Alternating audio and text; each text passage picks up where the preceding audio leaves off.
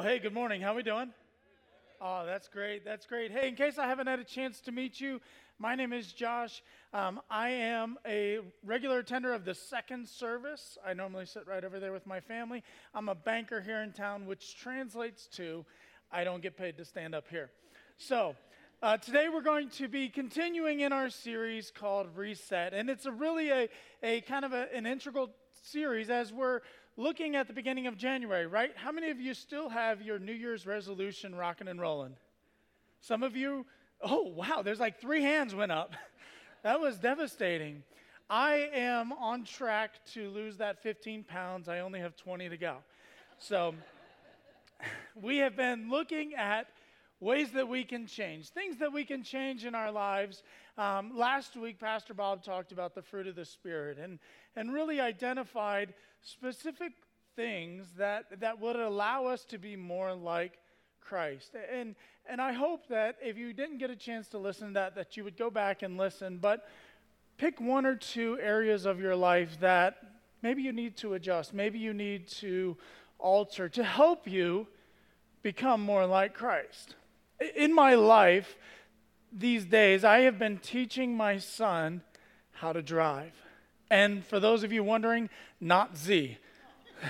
And everybody rejoiced at that. I've been teaching my son how to drive. And I've been driving now, I calculated the other day, for a few decades, which is kind of scary. But those of us who have been driving for a little bit longer, we kind of look at street signs or road signs and we don't really think too much of them, right? Like they're a little bit less confusing than those who've never learned. Like, for example, what on earth is one supposed to do when one comes to this intersection? Really, I don't know. I mean, if you're a driving instructor, please advise. Or what about this one? We've seen this one, right? Don't you dare do what the sign says, but you better do what the sign says, right? Or this one. I don't actually know if the sign says good luck in real life, but sometimes we approach these things and they can be a little bit confusing.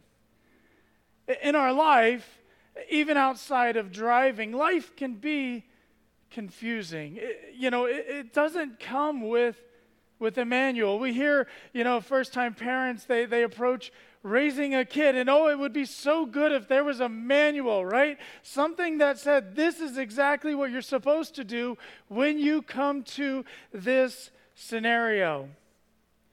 Did you know, according to Psychology Today, the average person makes 35,000 choices a day?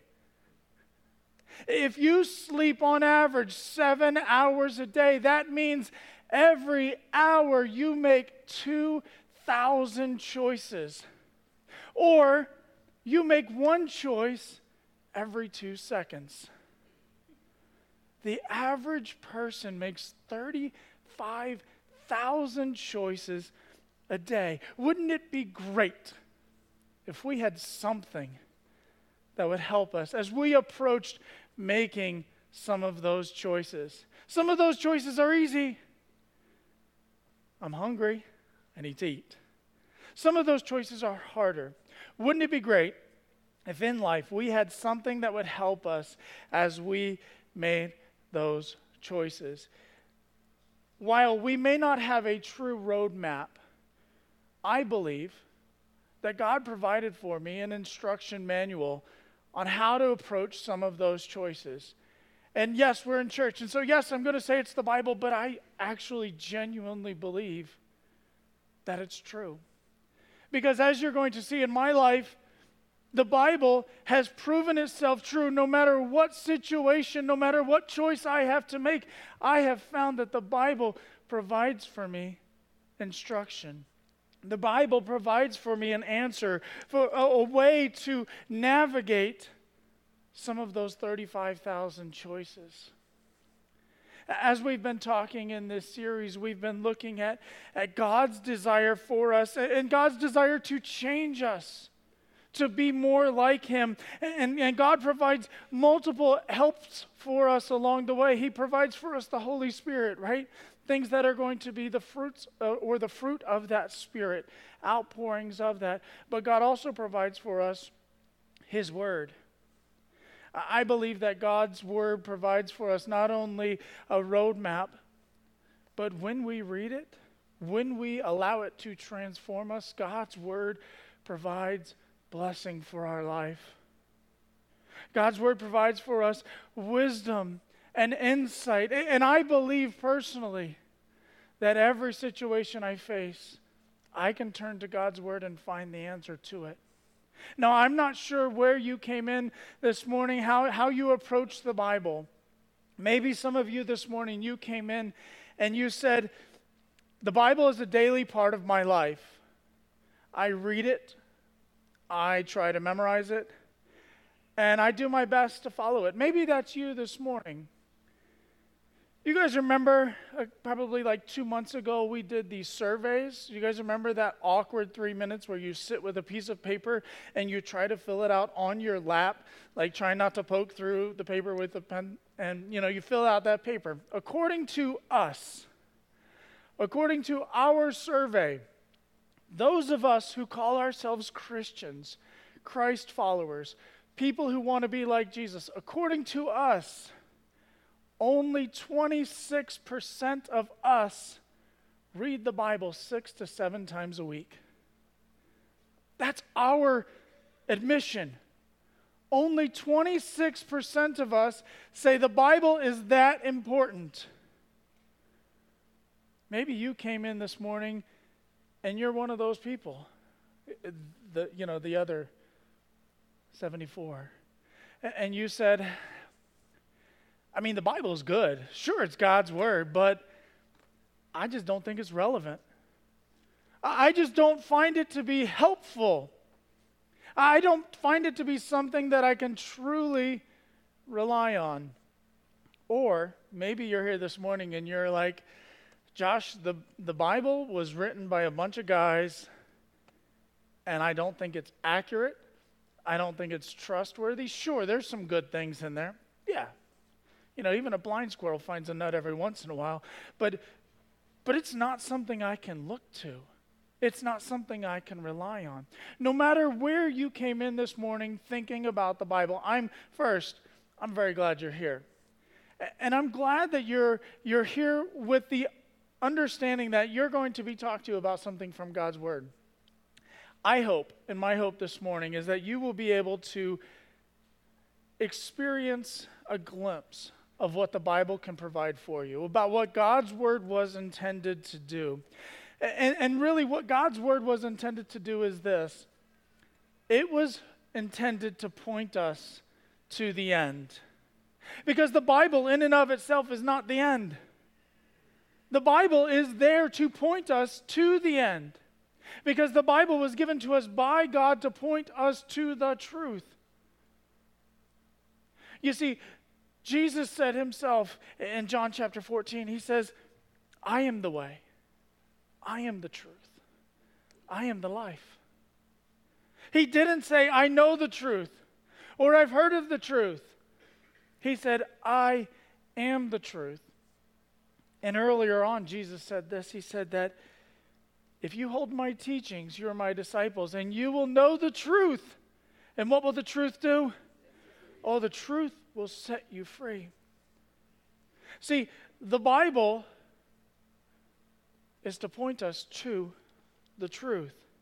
If you know God's Word and you follow it, you will know what it truly means to be a follower of Jesus. And being a follower of Jesus means that you have access to the truth. And in that truth, we find freedom. If you don't get anything else I say, I hope you get this. I hope you get this morning. Following God's Word leads you to a life of freedom. Following God's Word leads you to a life of freedom. Now I firmly believe this, but not because I just believe Jesus' claims to be true. Not just because I believe the Bible to be true, but because I have experienced this firsthand in my life. When I follow God's word, I find freedom. I find freedom. From my experience, when I choose God's way over my way, I experience joy. Now that's counterintuitive to what we hear when we go outside of these walls, right? And that's not the narrative that we hear from the world, and in some regards, that's not the narrative that we hear from other churches. Because what we hear is that if I follow God's word, if I follow God's way, then what that means is that I am not following what I want. And I am repressing my own desires. Because when I follow God's ways, I'm saying my ways are less important than God's. The world tells us that if we want true happiness, we will find it within ourselves. We hear this idea expressed in many different ways. Expressions like, Ryan, just follow your heart. Or, Nick, you do you.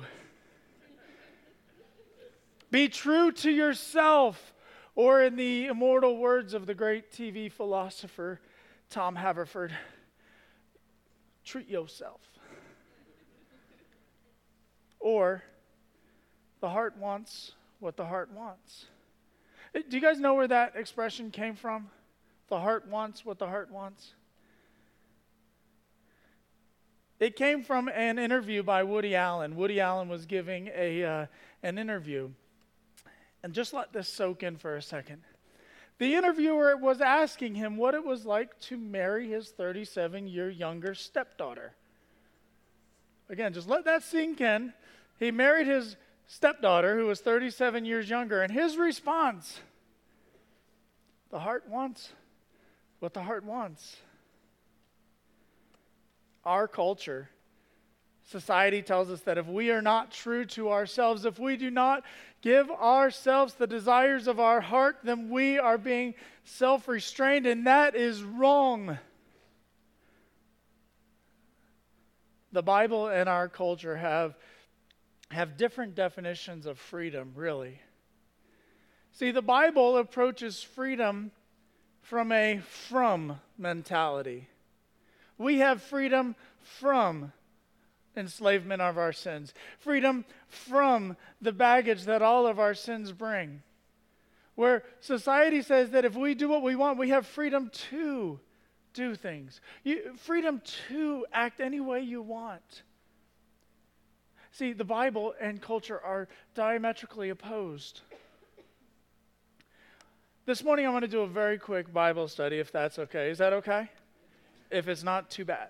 But what I want to do is I want to look at Psalm 119, and I want to really begin to hopefully express to you some of the ways that the Bible can impact your life. So if you have a device, pull out Psalm 119. It's going to be on the screen if you don't. Now, just some background on Psalm 119. When I was a kid, I was in elementary school. I was sitting in a small country church down in Orlando, Florida. And this big pastor, he was big then. He's probably not as big as I think. But Pastor Thompson, he said, does anybody know how many verses Psalms 119 have? And as an elementary school kid, I said, 176. I don't know why I said that. It was probably rhetorical. But I said 176. And he turns to me and goes, that boy knows his Bible. Because that's actually correct. But the joke was on him because I just remember really useless facts about numbers. Like, Ryan, did you know that if you have 3 quarters, 4 dimes, and 4 pennies, you have $1.19, but you have the largest amount of coins that you can have without being able to break $1? Useless knowledge that I have. So Psalms 119 has 176 verses, and this morning we're going to take a look at all of them. I'm just kidding. We're not. Good. Wow. The mood just changed in here. Whew. We're just going to look at a few of them. Verse 1 says, blessed are those who are whose ways are blameless. They walk according to the law of the Lord. You see, following God's word will help us walk blameless. You want to be blameless in your job? You want to be above reproach, not be able to have any accusation lobbed against you? Walk according to God's word. Verse 2 says, "Blessed are those who keep his statutes and seek him with all their heart." See, obeying God's word provides blessings for us. Verse 9 was my life verse growing up. How can a young person stay on the path of purity? By living according to your word. You want to be pure in your thoughts. You want to be pure in your actions. You want to be pure with what you watch, what you listen to. Allow God's word to influence you.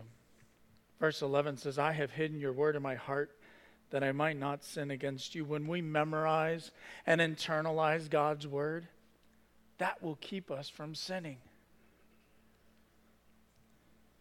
Verse 28, "My soul is weary with sorrow. Strengthen me according to your word."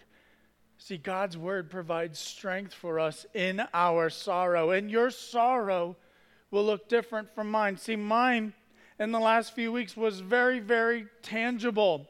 Because I came back from going away at Christmas vacation, and it was, remember, it was like stupid cold.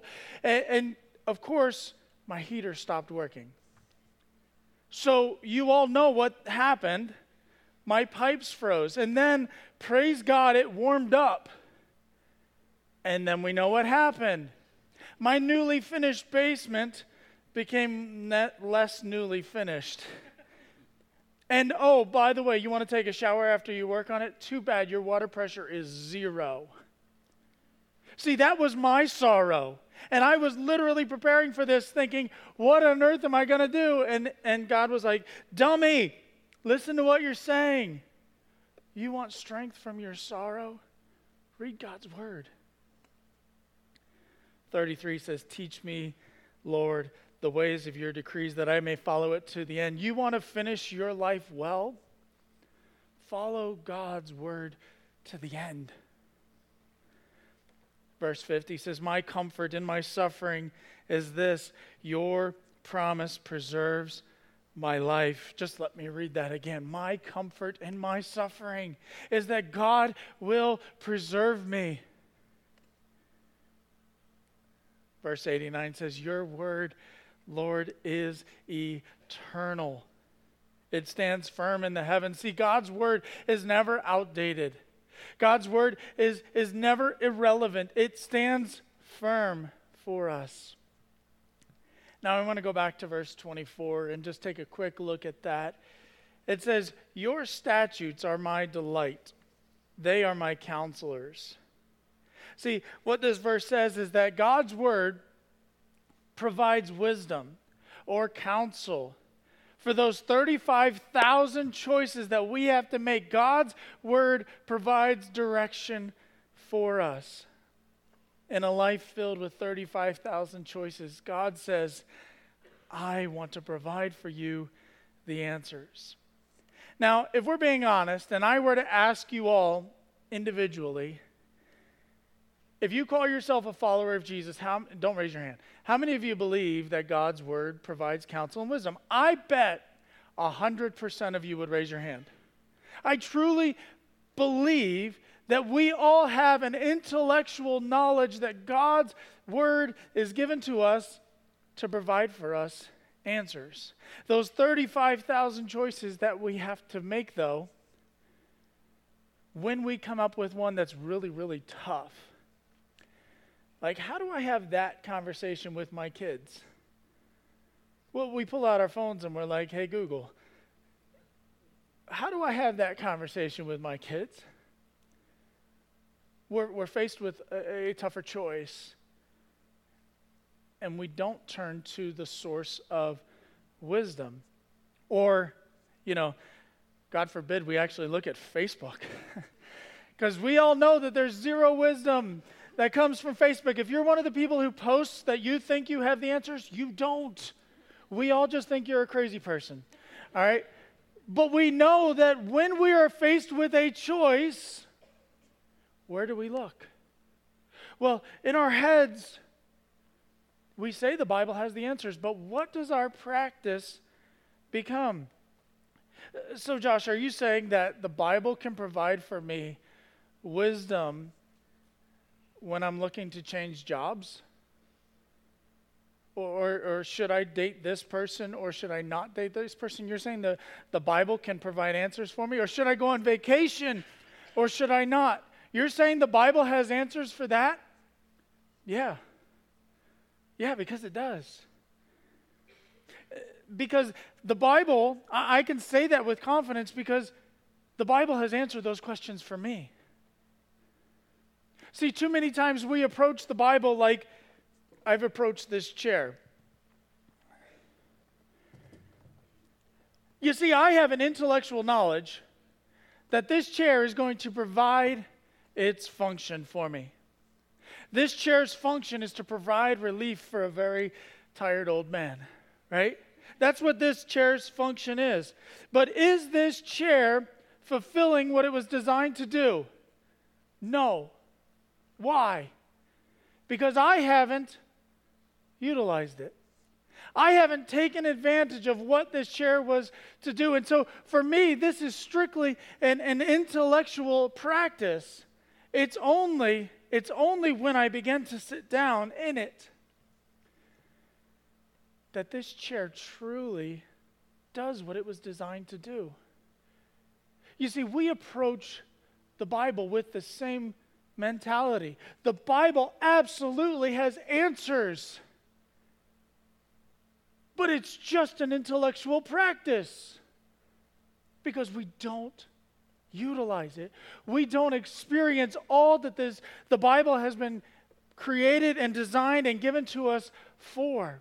Only when we begin to use the Bible for its purpose are we be able to allow that to change us. So how do I get from where I'm at to allowing God's word to change me? You ready? This is going to be earth-shattering. You start reading the Bible. I know, I could hang it up and go off the stage right now. But I want to give us some practical ways and methods that we can use that will actually help us get to the place from where we are to where we want to be. And really it comes from we need to create a habit to read God's word. Now, habits are awful, but they're great all at the same time, right?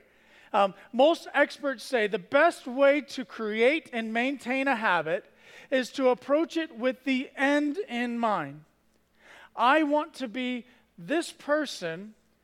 I want to be able to run a marathon. Therefore, I'm going to start running. So I want to be that guy. I don't know why you would want to be that guy, but I want to be that guy. And so I'm going to start here today. Now, you don't start running 26 miles. You start small. So maybe some of you are in that, I read my Bible once or twice a week. Okay. So how do we get from where we are today to where we want to be? We create habits to get us there. Now, we all know the type of person we are, right? You know you and I know me. I know what works for me and I know you know what works for you. So maybe you're the type, I'm going to have to just be I'm a tactile person. I want to touch the pages. I want to sit down, I want to grab a Bible, I want to grab a pad of paper, I want to grab a coffee, and I want to sit at the kitchen table. Maybe you're a little bit more tech savvy, and you're like, I want to get my iPad, I'm going to get a mug of coffee, and I'm going to go sit on the porch, and I'm going to be in God's word that way. Maybe you're like me, and I'm a little bit different. I get up in the morning, I make my coffee, I actually push play on my Bible app, and I listen to my devotions. I listen to God's word. That's just how it works for me. What we know is that God's word is better with coffee. Not really. But what's important is that we read God's word, that we allow God's word to change us. So we've all tried new things and they don't work, right? Sometimes it works and sometimes it doesn't. How can we make sure that it works? This is a tried and true method. This is recommended by many, many professions, not just people who want you to read the Bible, but medical professionals across the board recommend this, and it's a practice called habit stacking. So if you don't have the practice or the habit of reading your Bible, then you need to begin to do what's called habit stacking. And habit stacking goes like this. Whether you're in elementary school or whether you're a seasoned veteran, you already have habits, right? And again, we create these habits with the end in mind. Example, most of us brushed our teeth this morning, right? We have the habit of brushing our teeth. Why? Because we don't want to be that guy who can't have a conversation with somebody and without grossing them out, right? So we have a habit of brushing our teeth. I look across the board, and we all have the habit of getting dressed. We did good today. So we all have habits already. Habit stacking says take a habit that you already have and add a new habit to it. So you brush your teeth every morning, but you really struggle reading the Bibles. Take a note card, put it next to your toothbrush. Put a verse next to your toothbrush. Medical professionals help patients who struggle with remembering to take their medicine. They say, if every day you have a glass of orange juice, that's your habit. Take your pills, set them right next to your glass of orange juice. Set them right next to your glass so that you will remember. Because we're humans. We're likely to forget. The days that I struggle most with doing my devotions, I'm not making this up, are Saturday mornings. And you know why? My son gets up before me because he has to go to work, and he makes the coffee. And I'm not making it up. I struggle with doing my devotions on that day because it's out of my routine. So I have to open up my Bible app and keep my streak alive. You know, some of you guys have that streak going. I do my devotions, hopefully. But we stack those habits that we don't have on top of ones that we already do. Now this morning, if I'm being a realist, I would be naive to think that you all just heard something you've never heard before. That a bolt of lightning just struck your mind and you're like, oh my gosh, I never knew I was supposed to read the Bible. My hope this morning is this, that you understand the importance of reading the Bible. That the Bible is there for us to be changed, to be different, to point us as we approach those 35,000 choices. The Bible's design is to help us navigate those. So you know the type of person you are. Maybe you're the type of person that you really need some guidance. You need somebody to just point you on how to, where to start, what to read. On the welcome table, we have some different reading plans. You know, we have some 30-day reading plans. We have some 60-day reading plans. Me, I told Pastor Bob, I'm a 4 or 5 day. Anything beyond that, and I'm out. Like, I need something that changes pretty regularly. But you know the type of person you are. Find ways to do that. Maybe you're the type of person that says, if Ryan doesn't remind me, I'm not going to do it. And so today you need to go find somebody. Maybe get your Ryan, get your person, and say, hey, I'm going to text you in the morning and just say, hey, I read my Bible. And if I don't text you by noon, would you just shoot me a text? Just ask me if I read? Because sometimes the embarrassment of having somebody have to remind you is the motivation to actually begin the practice. Whatever your type of personality is, begin to do that. The important thing is that we allow God's word to change us, to fulfill the function that it had, so that as we approach these decisions and as we approach these moments, that we're able to navigate them. Maybe you're here this morning and this is all just too weird, too foreign, you know, too old-fashioned. I would encourage you to do one thing. And it would require less awkwardness than like going up to Nick and saying, Nick, I need help reading the Bible, man. Here's what I would encourage you to do. Next week, we have a starting point class. Show up.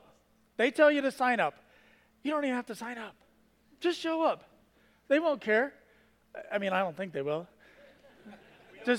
He said they don't. Okay, we got it from the top. They don't care. Just show up. You don't even have to sign up. Don't even have to fill out anything. Just show up. If you think that I'm way off base, allow Pastor Bob or the leaders of the starting point class to stand beside me and say, yeah, what he was saying was true, because God's word is true. Maybe this morning you're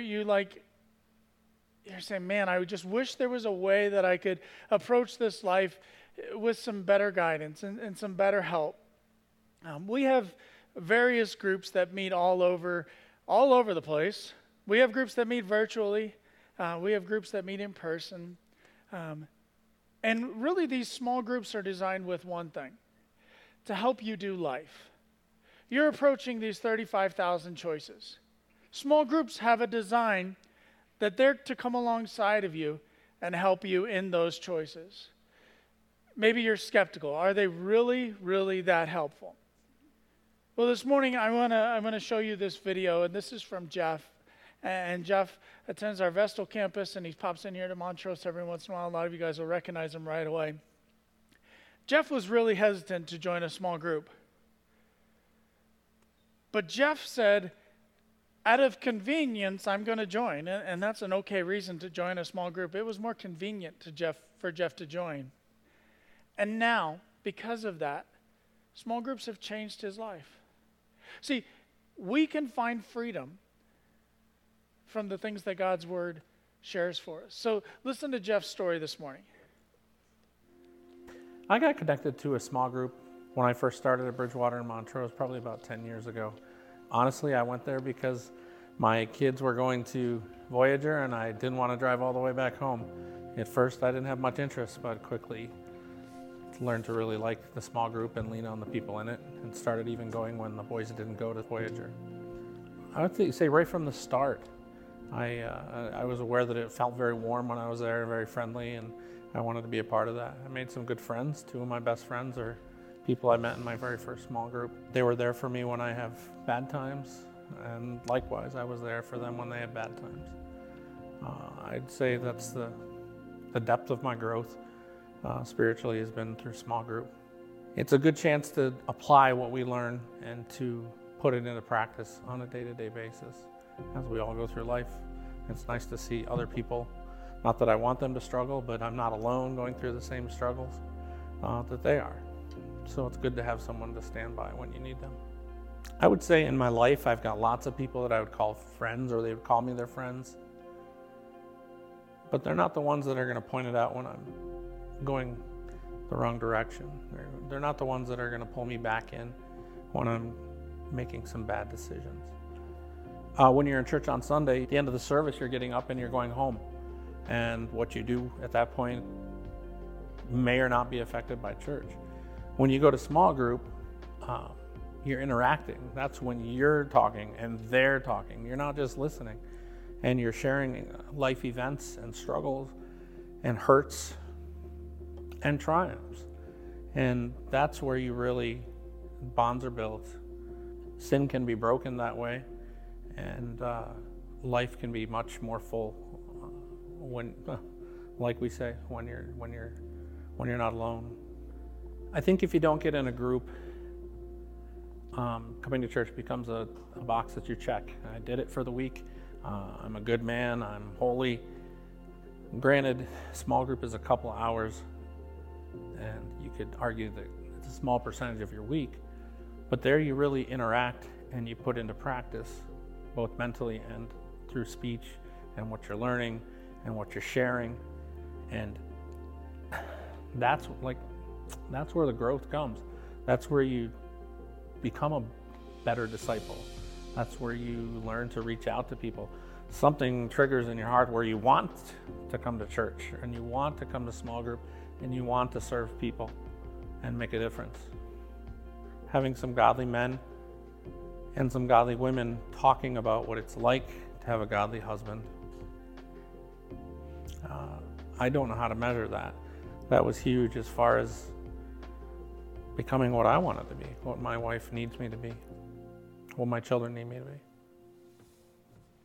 be. Let's stand and sing.